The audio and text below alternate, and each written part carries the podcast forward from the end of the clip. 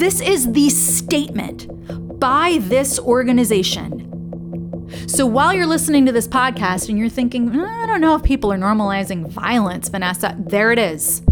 You have no other way to be seen than to brandish an AR 15 and blow people away. If that is not the normalization of violence and aggression, I don't know what is. Welcome to the Vanessa Landino podcast. I'm your host, Vanessa Landino. Well, if I'm being honest, we're still reeling here in Nashville from the horrifying events of last week. And the shockwaves are very strong when you're this close to the epicenter of an event. You know, Nashville is kind of a big city, small town. That's one of its nicknames. And so we all know someone personally who was connected to Covenant School. We know people who know the victims. So it's been a tough week. My fellow therapists and I have been taking good care of one another. And when we get together, we practice self care. We don't spend a lot of time talking about it. We talk about other things. We allow ourselves to laugh. We're trying to balance out the heaviness so we can get back to work. But I know some of you have been wondering because you've been asking me how I'm doing, and I'm doing okay. I have my own therapist and I'm taking care of myself. And I did what people do when they see their own therapist. I sort of dealt with my own emotions all week. And then once I got to therapy, as soon as that door shut, I just bawled. I cried my eyes out and cried for a lot of reasons, some of which I'm going to talk about in today's podcast. But there was a lot of anger. And I know a lot of you were feeling that way too. And then we got to work on some other issues, things that had been on my mind, things that I've been working on in myself. And so I want to say to those of you particularly in the Nashville area, if you're listening to this podcast and you have a therapy session and you feel sort of compelled or pressured to talk about the event that happened at Covenant School, you don't have to. Let it be important to you if you feel that it's important to you. But if there are other pressing things in your life, take care of yourself.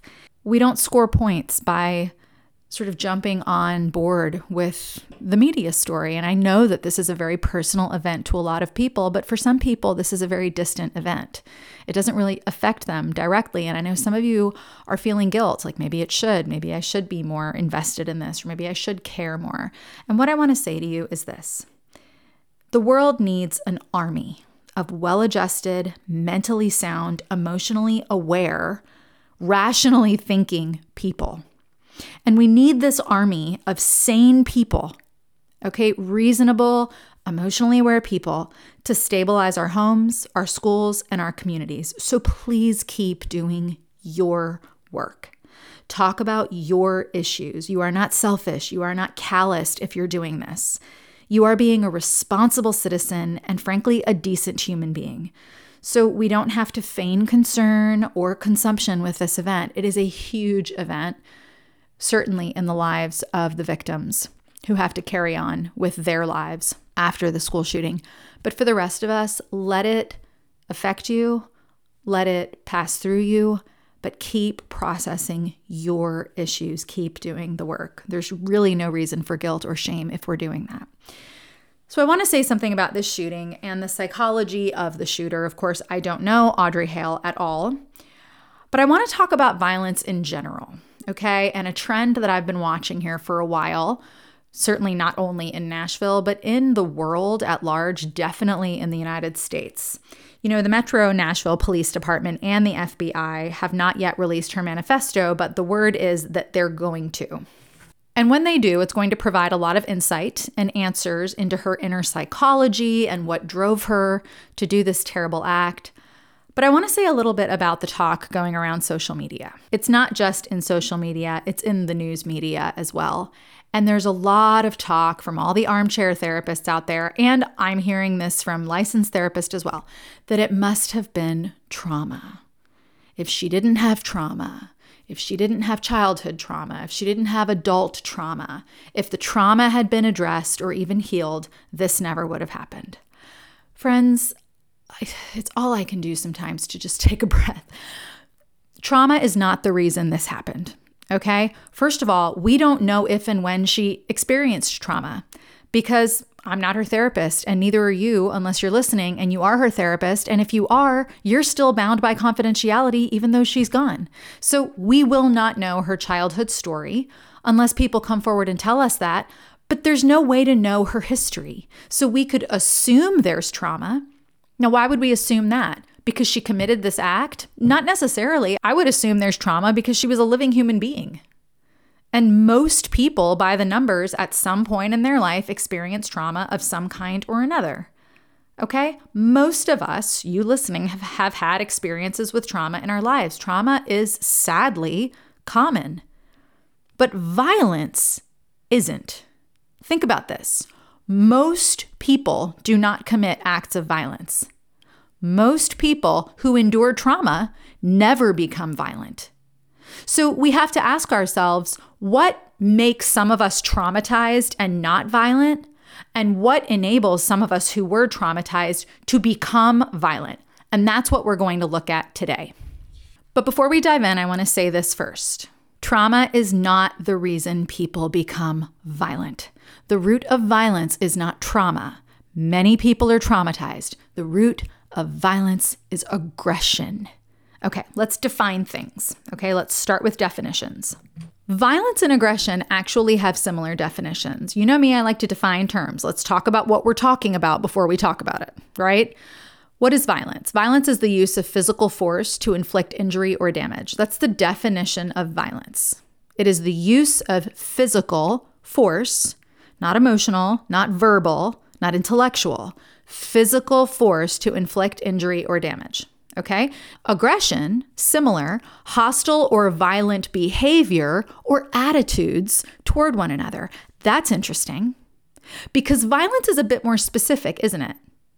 You could be aggressive in your behavior, but also in your attitude. Violence is the use of physical force. So, violence seems to be one step beyond aggression. All violent people are aggressive not all aggressive people become violent. And we're going to say more about that at the end. But both involve turning against another being, whether it's a human being or an animal, even an object, right? You could pick up a crowbar and become violent on your car or someone else's car. And what's the point? The point is to inflict harm, it's to inflict damage, it's intentional. Now, there's two parts that I want to talk about when we're talking about becoming aggressive and possibly violent. The first is you put someone into a fear state. When somebody becomes aggressive or violent, they actually change the body chemistry of the person against whom they are becoming aggressive or violent. What is a fear state? It's the secretion of norepinephrine, adrenaline, and cortisol. When we come at someone, whether that's in aggression or worse, in violence, we're changing the chemistry of their body. Their body will secrete adrenaline to help them meet the threat. And then they may get into a cortisol state, a high cortisol state, with the ongoing stress of the confrontation. So that's the fear state. We move people from a place of safety or perceived safety into a place of fear when we are violent or aggressive. We take away the right of someone else to feel safe when we are aggressive or violent. And I hope you hear where I'm going. This is a serious thing. It is a serious thing to do to another human being to become aggressive, certainly to become violent. The other thing that we inflict is not just fear, but harm. We damage or we alter another body or even property when we become aggressive or violent. Okay? Now, let's talk about the definition of trauma. Oh, Vanessa, that's a touchy one. I don't know why it's touchy, okay? I think the reason why it's touchy is because everyone has claimed that many things are traumatizing and they're not. But for our purposes today, we're just going to kind of go with the classical definition of trauma. It is an event of significant emotional distress or existential threat so as to alter the physical, emotional, mental well being of the person who undergoes it. Okay? It is larger than you can cope with. It is significant enough to alter functioning. That's what makes something traumatizing. It's not just hard, it's not just something we suffer through. It changes how we function as a result.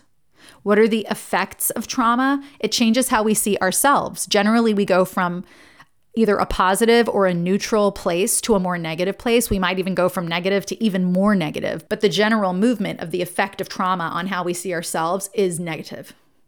It changes how we see the world. We go from generally seeing it as possibly safe to unsafe. Or maybe we saw it as unsafe and now we see it as more unsafe. And we develop coping mechanisms. And why do we do that? Well, they're meant to ease the internal pain of the event. Not only do we develop coping mechanisms at the time of the trauma, but we get triggered.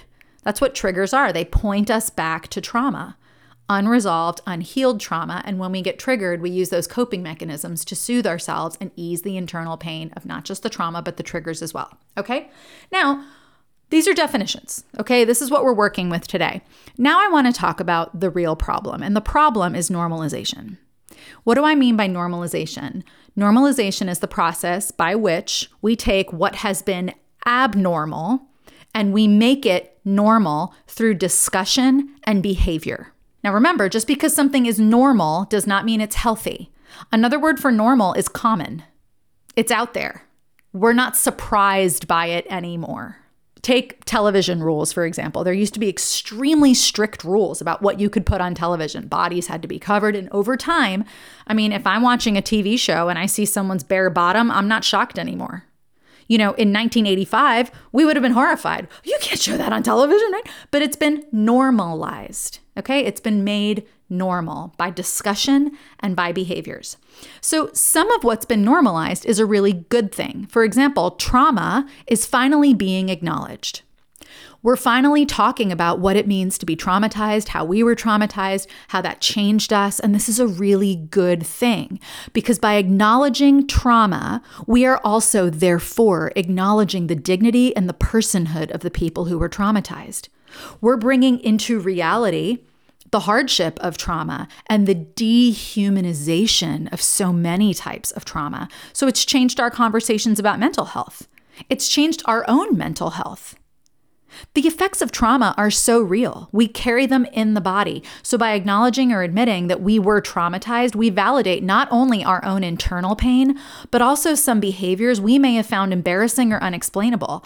I had many behaviors connected to being gosh, physically abused, molested. One of them was anytime I would go get a massage, which is not often, I still don't really like them, but sometimes I just need them for my neck and my shoulders. But I would go to a massage and I could not tell the massage therapist, didn't matter if they were male, female, old, young, didn't matter. I could not tell them whether the strength that they were using was too hard or too soft. Like if they were too hard and it really hurt, my mouth would not say, please lighten up.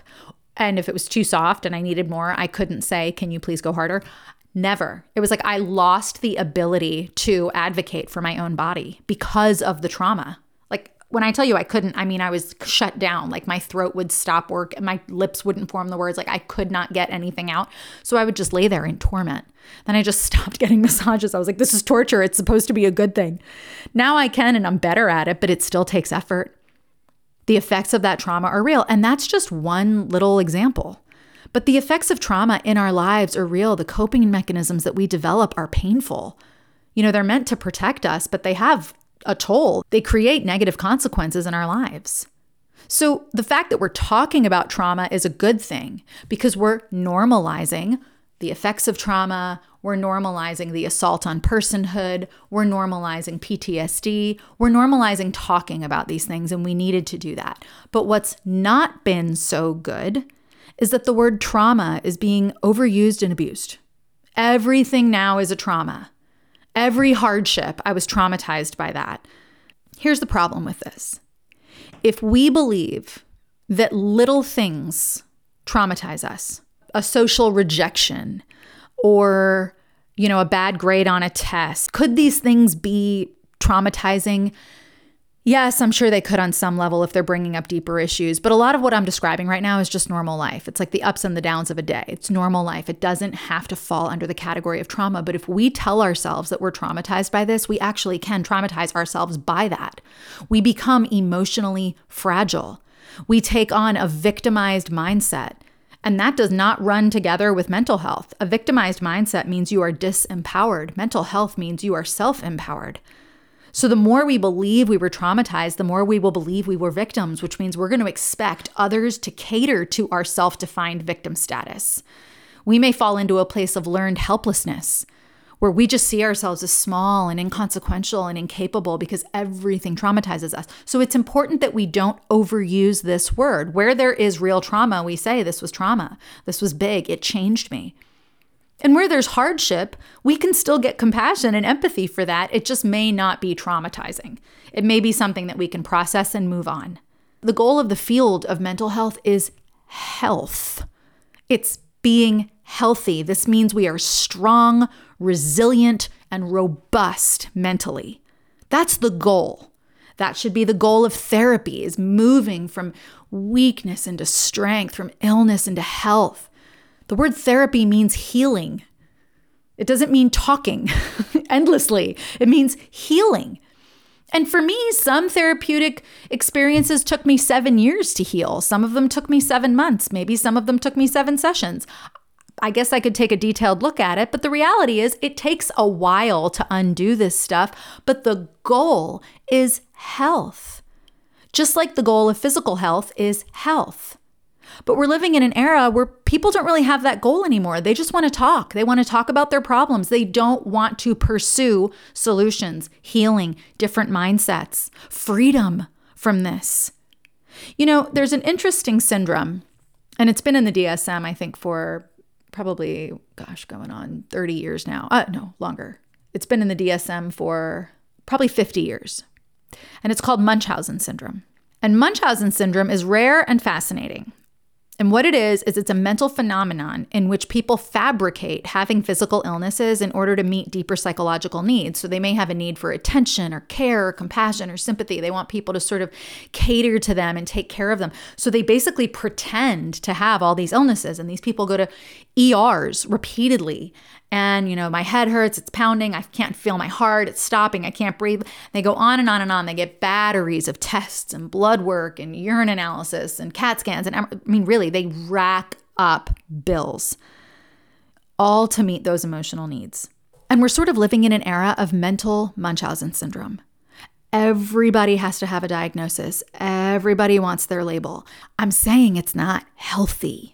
We're manipulating for attention and sympathy when we're doing this. And you know what manipulation is? Manipulation is what we do when we can't ask for what we need. That's all it is. It doesn't mean you're evil and it doesn't mean you're a terrible person. It just means you don't know how to ask for what you need, which is, hey, I need attention, I need care, I need sympathy. Or maybe we were raised in terrible environments and we never got those needs met. So the only way we think we can get those needs met is basically by lying to people and convincing them that there's something physically wrong with us. Okay? The needs underneath Munchausen syndrome are very normal, but the way that we go about doing it is very manipulative, which is what makes it ill. It's what makes it a sickness, right? But we're living in mental Munchausen's. Now, there's a secondary type of Munchausen's, and that's Munchausen's by proxy. And it's the same disorder, same needs being met, but instead of the person being the patient, it's usually their child. And I have worked, it is rare, but I have worked with kids whose parents had Munchausen's by proxy. And I will tell you, it was one of the most difficult processes, but one of the highlights of my life to look at a kid and be able to say, there's nothing wrong with you. None of this is true. I have had children show me stacks of medical records, like evaluations by psychologists, therapists, I mean, you name it. And I can just go through this stack and go, I don't see it. I don't see it. I don't see it. I know you. I've been treating you for a while. I don't see this. And the look on their faces, you mean I'm not as sick as someone told me I was? No, you're not. You're just growing up and you got your stuff. But no, it's an amazing experience. Again, it's rare. I haven't run across it that many times in what, 13, 14, whatever it is, years of clinical practice at this point. But it's very sick because the parent is now meeting their own needs by making this person in their life the patient. And they are viewed as being like martyrs and they're saints because they have to suffer through so much and they put up with so much. And it's sick. But again, we're living now in mental Munchausen's by proxy. And again, those needs are getting filled by the mental hardship of another with whom we're in relationship. Oh, they have this diagnosis, they have that diagnosis. I mean, gosh, I could say so much about this. I can't tell you how many people nowadays are believing, they actually believe they have dissociative identity disorder.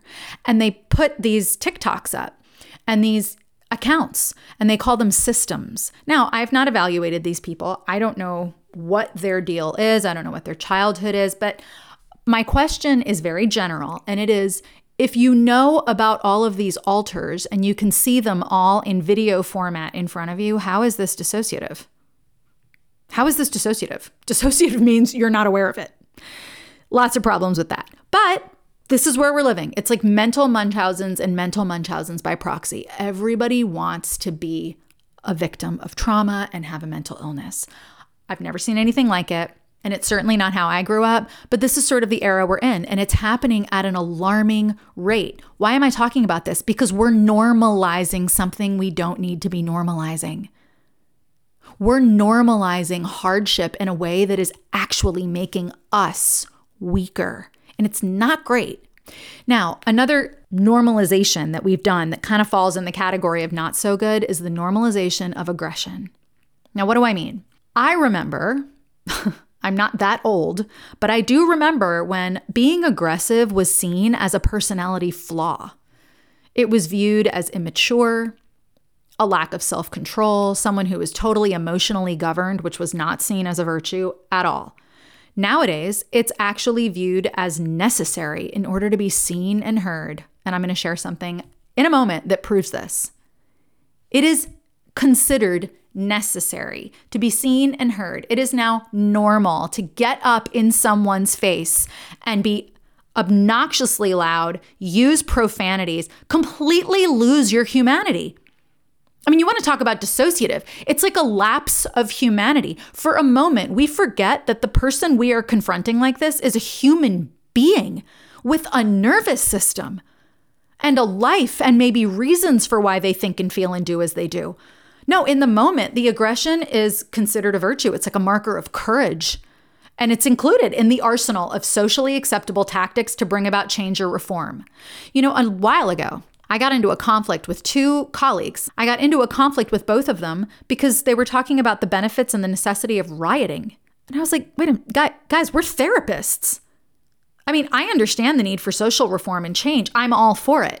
Let's bring justice where there is injustice. I am all for it. But rioting, taking out anger on innocent people and innocent businesses?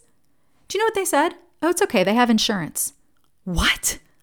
I said, guys, we're we're the therapists. Aren't we supposed to be the members of society who are helping people work with their emotions in a more mature, sustainable way?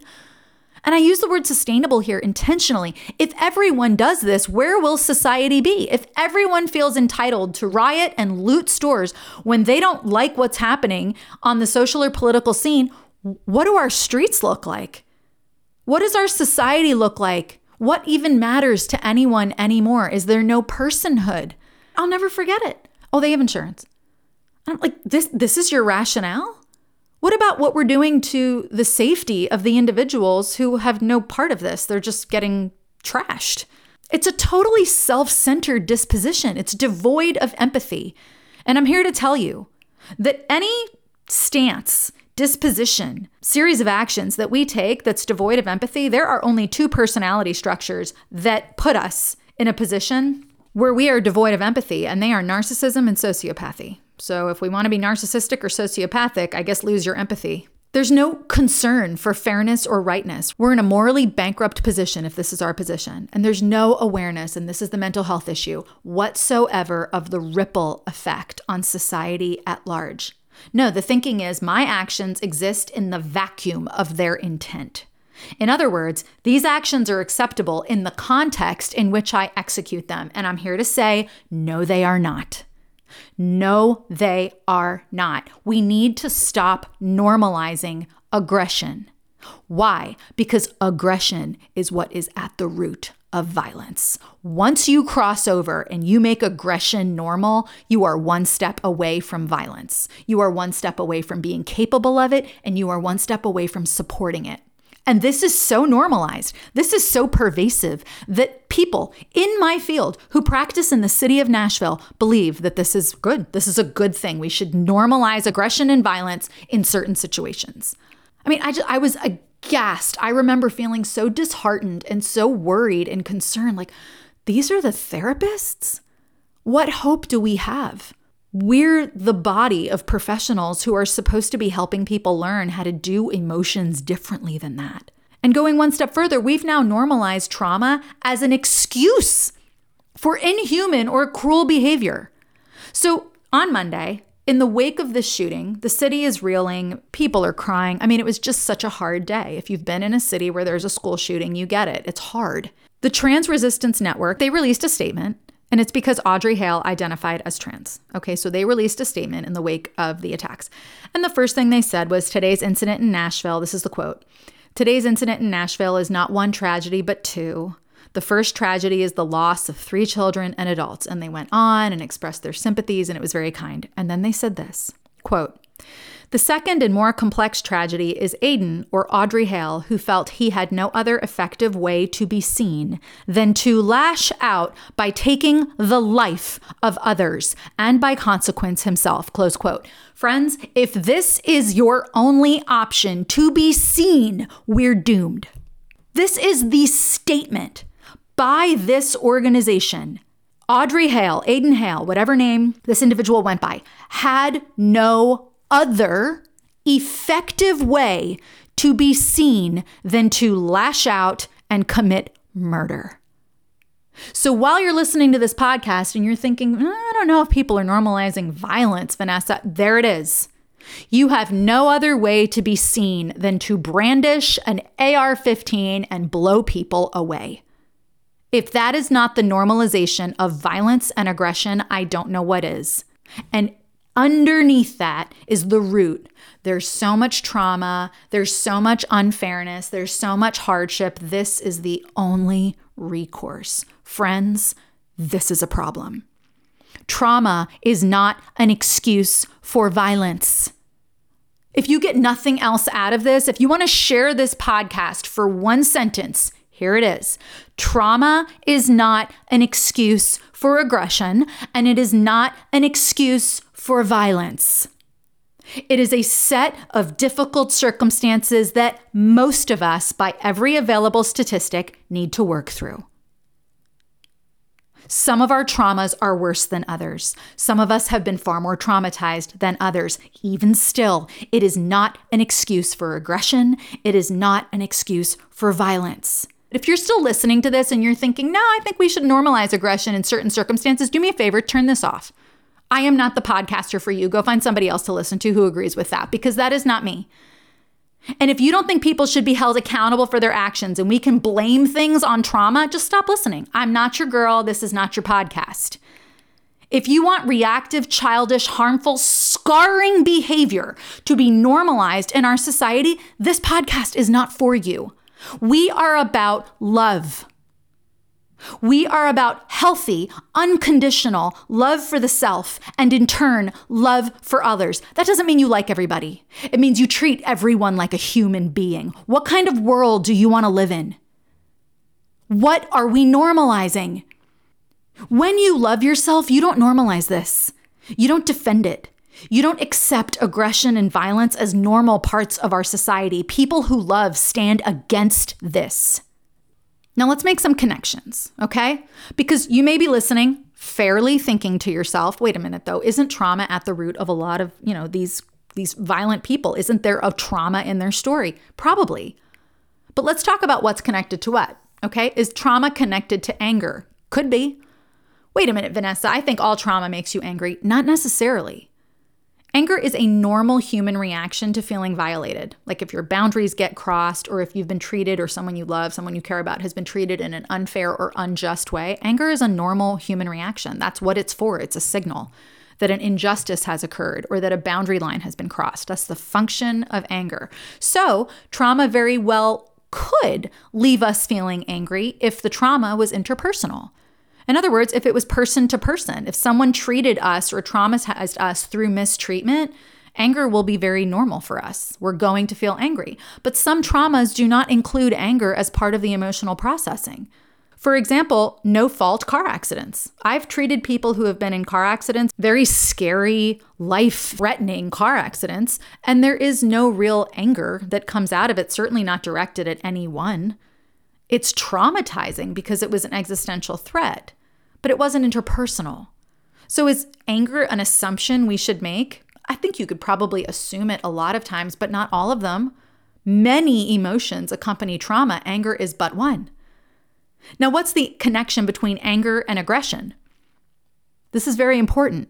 Anger is an emotion, aggression is an action against another to do them harm. Do you hear the difference? Anger is an emotion, aggression is an action. Anger is automatic, aggression is a choice. And ultimately, the reason why I know it's a choice, and you are talking to a reformed and reforming aggressive person, okay? And I'm to say a little bit more about that later. The reason why we know it's a choice is because we are capable of stopping it, we are capable of changing. It's an automatic choice. We get aggressive really fast. It's a fight or flight response, right? We can learn how to undo that. And we can develop a choice in the matter. David Chester, He's a researcher at Virginia Commonwealth University, and he only studies violence. That's all he studies. So he's sort of an expert on violence. Here's a quote because we think all aggression is connected to anger. Here's a quote from a professional researcher who studies violence. Quote, our lab has really shown that it's true, negative emotions are there, and he means anger, okay, or fear. But Positive emotions actually also play a pretty big role in aggressive behavior as well. So aggression can feel good. And that pleasure, what we call hedonic reward, is a really potent motivating force. In other words, he said, aggressive behavior can be reinforced by positive feelings of power and dominance. So aggression isn't just about I'm angry and I want to hit someone, Chester said. Quote, it's also about how it feels good sometimes to get revenge on someone who has wronged you or who you perceive as having wronged you. Friends, Trauma is not anger, and anger is not aggression. These can be connected, but not necessarily. We can be traumatized. I'm sorry if we were, but if we were, we might feel anger. And if we endured trauma and if we feel anger, we actually don't have to become aggressive. Is it a normal reaction to being angry? Sure. Is it something we can change? Yes. Does it take a lot of hard work? Yes, it does. I'm still doing it. Now, aggression and violence are connected because once we normalize aggression, once we say it's okay to turn ourselves against others, once we say that our emotions, our positions, our thoughts warrant our aggressive, harmful, reactive adult temper tantrums, we are now capable of violence. Scary, isn't it? It's true. Folks, people don't purchase weapons and point them at small children because they're traumatized. They don't murder people because they're angry. They choose heinous acts of murderous intent because they have come into the belief that aggression and violence are acceptable elements of human behavior. They have justified harming another to meet their own needs or the needs of their agenda. Period. Full stop. Anger is not aggression. Anger does not have to end in aggression. Trauma doesn't have to end in anger or aggression. These things may be connected in somebody's timeline, but there is no reason to assume that because somebody becomes violent, well, the answer for it is their childhood drama. No, the answer for it is they normalized aggression. And once you normalize aggression, you will normalize violence. It is just a matter of time. Ask yourself what kind of society you want to live in. Now, is aggression or violence ever necessary? Yes. For the immediate and real defense of another human life. For example, the cops who entered Covenant School and took out the killer. They didn't hesitate, they didn't try and reason with her, there were no social workers on the scene. They pointed a gun at a person carrying a gun who had already killed six people, and they took her out, and that is tragic. I hate it for this young woman. She was 28 years old. And the people speaking for her believe that this was the only way she could have been seen was to lash out and kill people. And if I could get that beautiful face in my office for 10 minutes, I would have looked at her and said, Audrey, I'm listening. But you know what? That's a pipe dream because it probably would have come too late. Once you normalize this, once you accept that aggression and violence are part of what's necessary to live in society, we're doomed. There probably is no turning back. Maybe there could have been. But see, that's the problem with normalizing it. How to handle anger like an adult. Feel it, name it, process it. Easier said than done. Feel it, feel the change in your body. Your body is going to tighten up, it's going to clench up. Take a deep breath. If you need an anger management class, please take one. Please do yourself that favor. Please take an anger management class. There are so many effective strategies for working with anger. Do you know how long, on average, it takes your body to diffuse an anger state? 20 minutes. So if you get angry and you can wait 20 minutes, you can get through it. You can take a walk, that's bilateral stimulation. You can breathe. Diaphragmatic breathing calms the autonomic nervous system. You can change your sensory reality, play a song that soothes you, moves you out of anger. Take a cold shower. There are so many ways to control and mitigate anger responses. So, first we have to feel it. We have to know what's going on before we get reactive. Then we name it. I, I'm feeling anger. I'm aware of anger. There it is. I feel it. That's what it feels like. We process it. Maybe we talk about it. Maybe we walk it off. You know, the response to anger is very often to set a boundary. Well, that's a whole other thing. We have to learn how to set boundaries, how to say yes, how to say no, how to have a hard conversation with someone. Hey, what you did really bothered me. I don't know if we can be in relationship anymore. Sometimes we have to grieve when we're working on anger. Okay, it's complex. It's a lot of work, but it's the work of being human as opposed to just flipping over and normalizing aggression and violence. Now, how to stop from becoming aggressive. I didn't tell you how to stop from feeling angry because I don't want you to stop feeling angry. Anger is your signal that something has gone wrong in relationship. An injustice has occurred, a boundary has been crossed. You need the signal. But how to stop from becoming aggressive? Boy, do I know about this. Do your own work. You know, years ago, I was in a relationship with someone who honestly could be a bit aggressive himself. But he had, you know, reaction to my own aggression. And he was right to have a reaction to my own aggression. And you know what I said to him once? Talk about normalizing. He called me out on raising my voice or something, and he was right to do so. And I said, Oh, please, I'm Colombian and Italian. We're hot blooded. Get over it. Friends, I was a therapist at the time. Here I am normalizing aggression. I'm not trying to be anything I'm not. I normalized this. Why? Because I was raised in a home where it was normalized. People screamed and nobody apologized. People were aggressive and passive aggressive. Don't you worry, I'm coming for you, passive aggressive ones out there. Aggression is not just loud, but the first thing we need to do to stop it in our lives is admit it. Begin to notice your own aggressive tendencies. Raising your voice, threatening, even using physical violence. If you're there, back it up and get some help. Throwing, hitting, slamming, punching, punching a wall, throwing objects. Friends, talk about it. I know it's hard to do. That summer, gosh, it was the summer of 17, was the first summer that I tackled my aggression from the inside out, and so much of it changed. You know what changed more than anything else? My awareness of it. And I became very aware of how I was the recipient of so much aggression. And I will say the physical abuse I suffered was violence. And I remember how it felt in my body, and I thought, I don't, I don't want to do that to someone else. Now, can I still raise my voice? Yes, but you know what? I've stopped normalizing it. Passive aggressive behavior, shutting down, the silent treatment, subtle digs. Friends, we got to come clean. We got to work on this. We can't normalize aggression because we're in an emotional state. We can't normalize this. Even if you struggle with it for the rest of your life, as long as you know, I'm struggling with it, I'm fighting with it, you're good. But when you normalize it, do not be surprised if you will begin, maybe even to think about, but certainly to normalize violence. It is on the same path.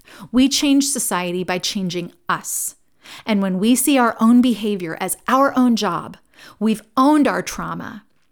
We've owned our aggression. We're working on it. We're going to begin to see others in a very healthy light and that they are responsible for their behavior. And we're going to start to see aggression as a problem, not a normalized behavioral option in society. Look, the flow here, okay?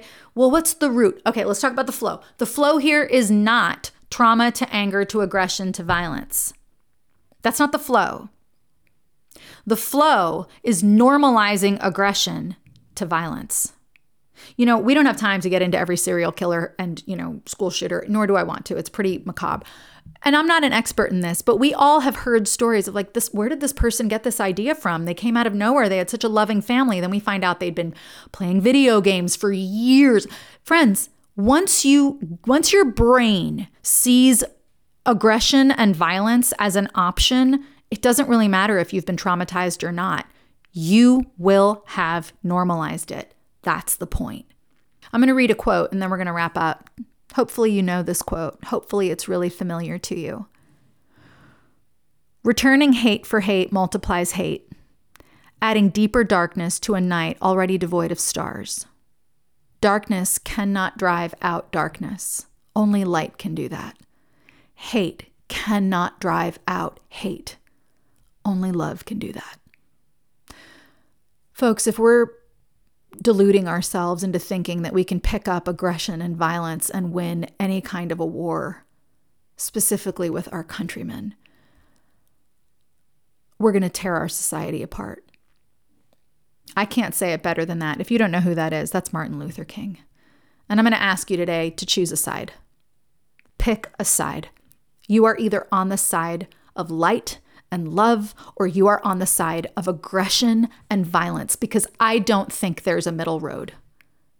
We are splitting ourselves apart in this society because we have normalized aggressing against one another, and the end result of that is violence. But there is hope. We can do the deeper work. We need to address the deeper issues. We can heal we can come to know ourselves and choose healthier behaviors. If I can do it, I am not any stronger than anybody else. If I can do it, you can do it. We are the hope the world needs right now.